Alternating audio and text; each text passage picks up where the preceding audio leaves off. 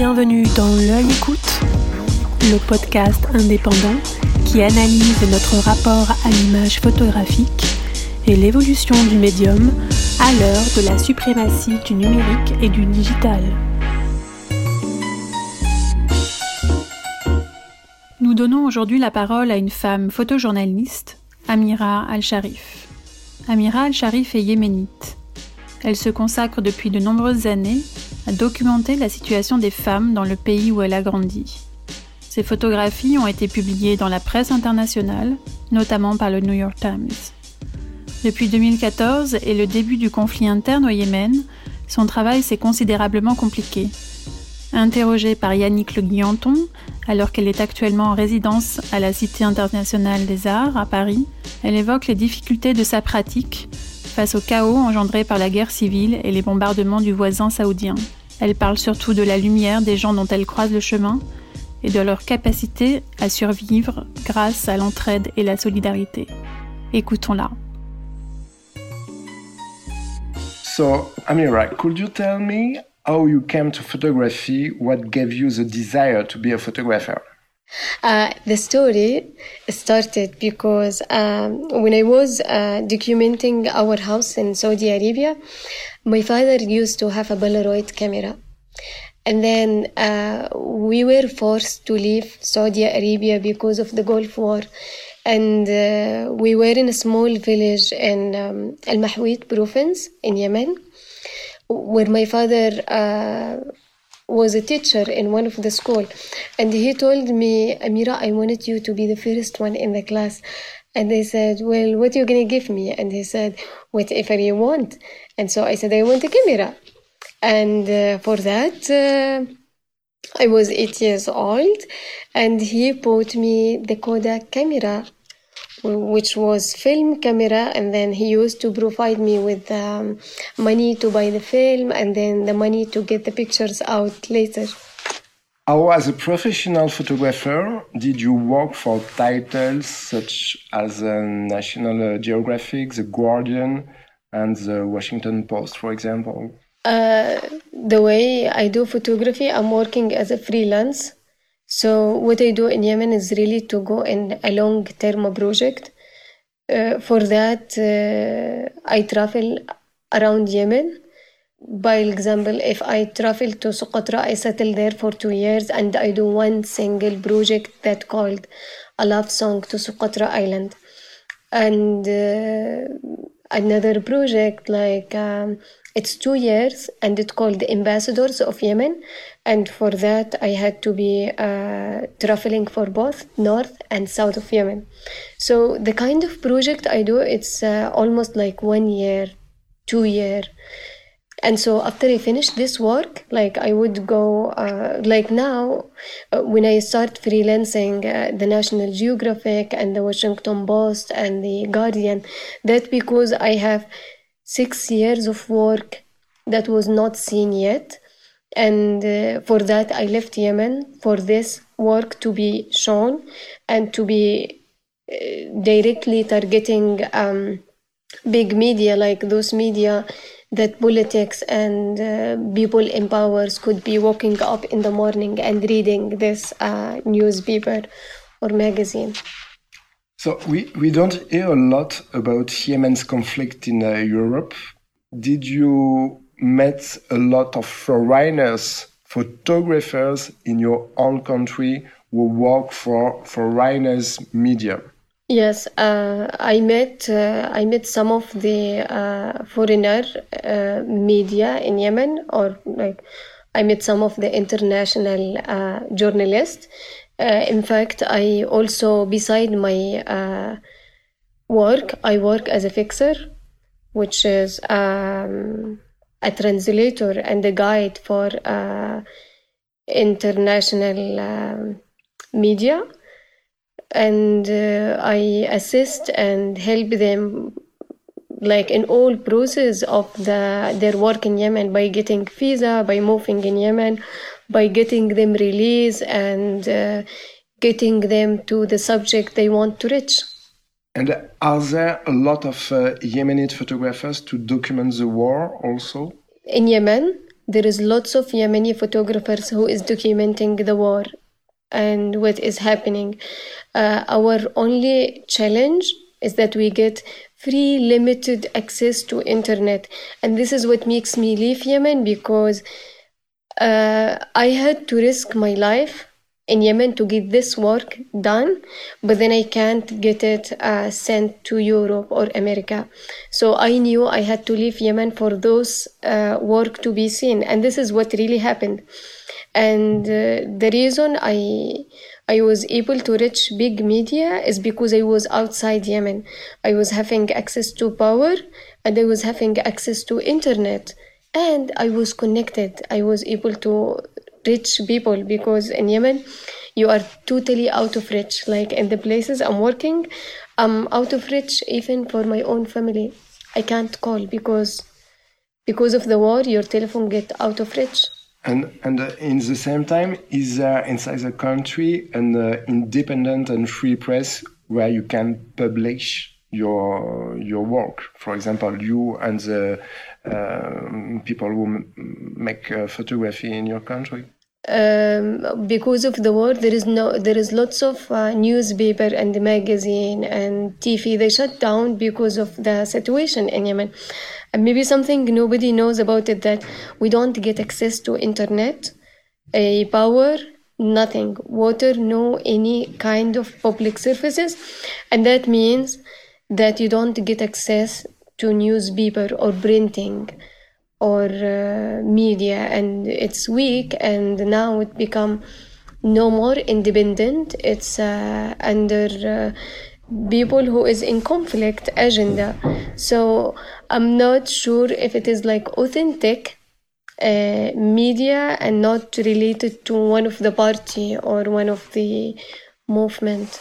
Could you tell me now about the situation for women photographer in yemen. For women photographer you can uh, know about you also in uh, in yemen. What is the way to do things for example? Uh, in Yemen, there is lots of female photographers who is really good and uh, doing lots of risk to get the work. Really, I would say smart uh, female photographers doing it is not to risk their uh, career by going and uh, obtaining uh, official papers. And so what they could do by example like artistic idea that you don't need like artistic idea that you would do it at home. In a way you don't need to go and obtain uh, official papers to work in the field and then got to be confronted with interrogation about your work and who you work for. And definitely in all cases you're gonna be spy in any part of yemen you're gonna be in. So yeah, I think the way some female phot- photographer would do it is to photograph in um, in their family houses or in their relative in uh, in a safe zone, and the other way is to go and to uh, to write your proposal and then to to apply for a model really like a working uh, permit, which is not a lot of time. It's like one month permit visa. And then you need to re- renew it.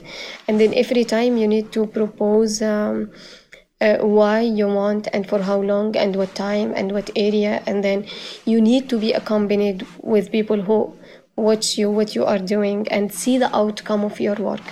Are you especially in relation with in relation with other female photographers in, in your country in yemen? Uh, of course, I uh, am in relation with lots of female photographers in Yemen because uh, I also do teaching and I have lots of my female students all around Yemen. To come back to your work, do you think that your work contribute to to to highlight to the woman in your country? The type of work I do or the type of pictures I do, it's different from what we see in media nowadays for Yemen and especially for the role of women during the war, which I don't think like it's it's highlighted enough so far because Yemeni women they are really working hard to be as a peacemaker during the war and try to to solve the the issues that get created now by the war in Yemen could you explain me, for example, the, the, the way you, you work? Um, do you spend a lot of time with people to make them uh, comfortable? Or um, sometimes, um, maybe because uh, it's dangerous, uh, you do it quickly because it's, it's uh, not safe uh, around you? The type of work I do, I have to go, and uh, normally I leave the capital I never lived in the capital and I would be moving entirely and making a new life, a new house. And then I had to be living with the people I'm photographing. Like I have to sleep with them, to wake up with them, to eat with them, and to really to be involved until they totally forget about me and uh, they know more aware of me being there uh, and what I learned so far that for me as a person, people would be completely um, accepting me being around.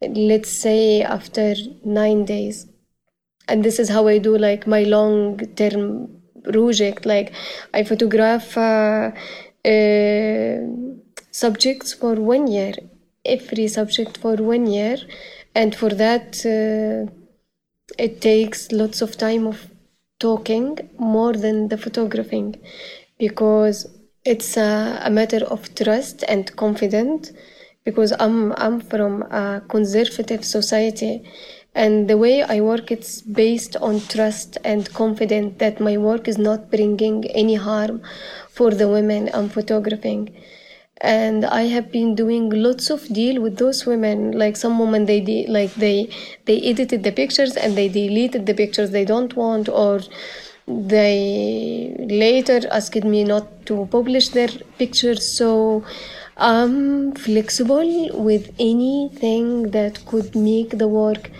flow and uh, did not risk uh, stopping the project from continuing in yemen for sure you're still in contact with uh, all the, uh, the, people you met. Exactly. I'm in contact with all the women i met and uh, uh, and we just become friends and we become like so involved.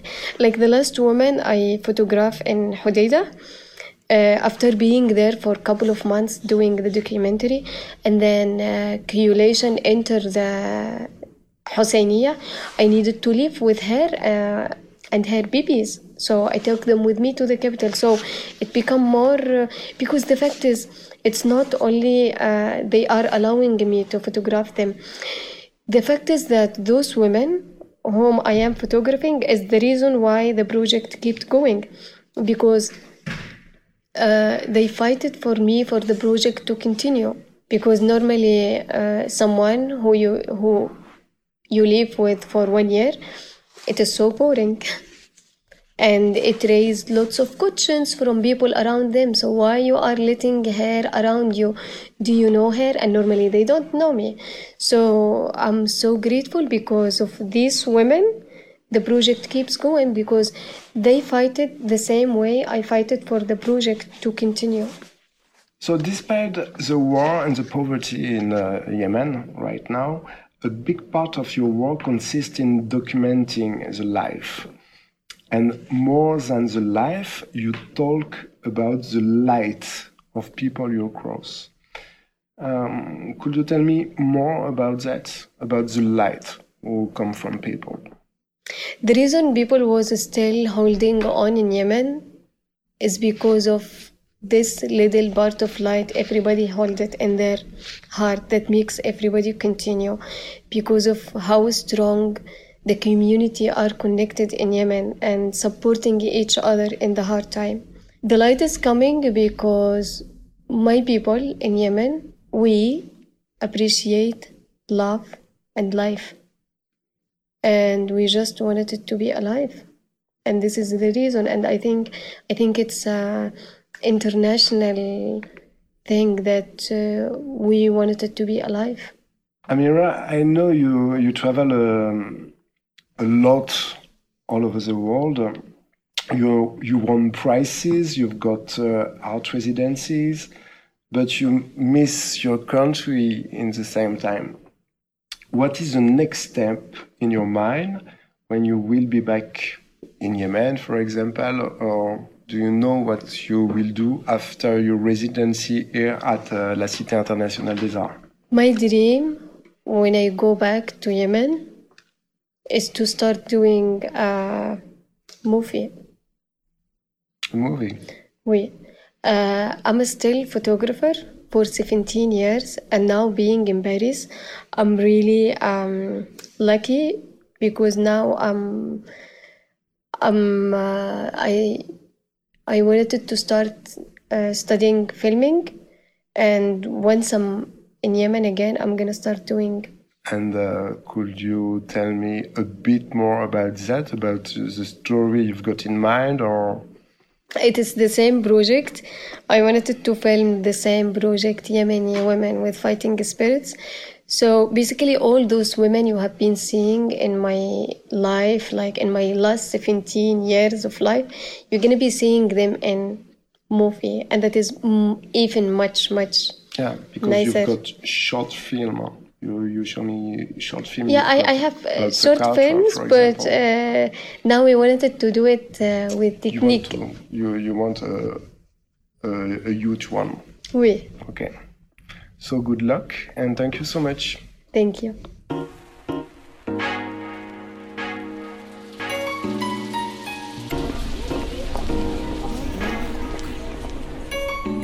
Bienvenue dans l'œil écoute le podcast indépendant qui analyse notre rapport à l'image photographique et l'évolution du médium à l'heure de la suprématie du numérique et du digital.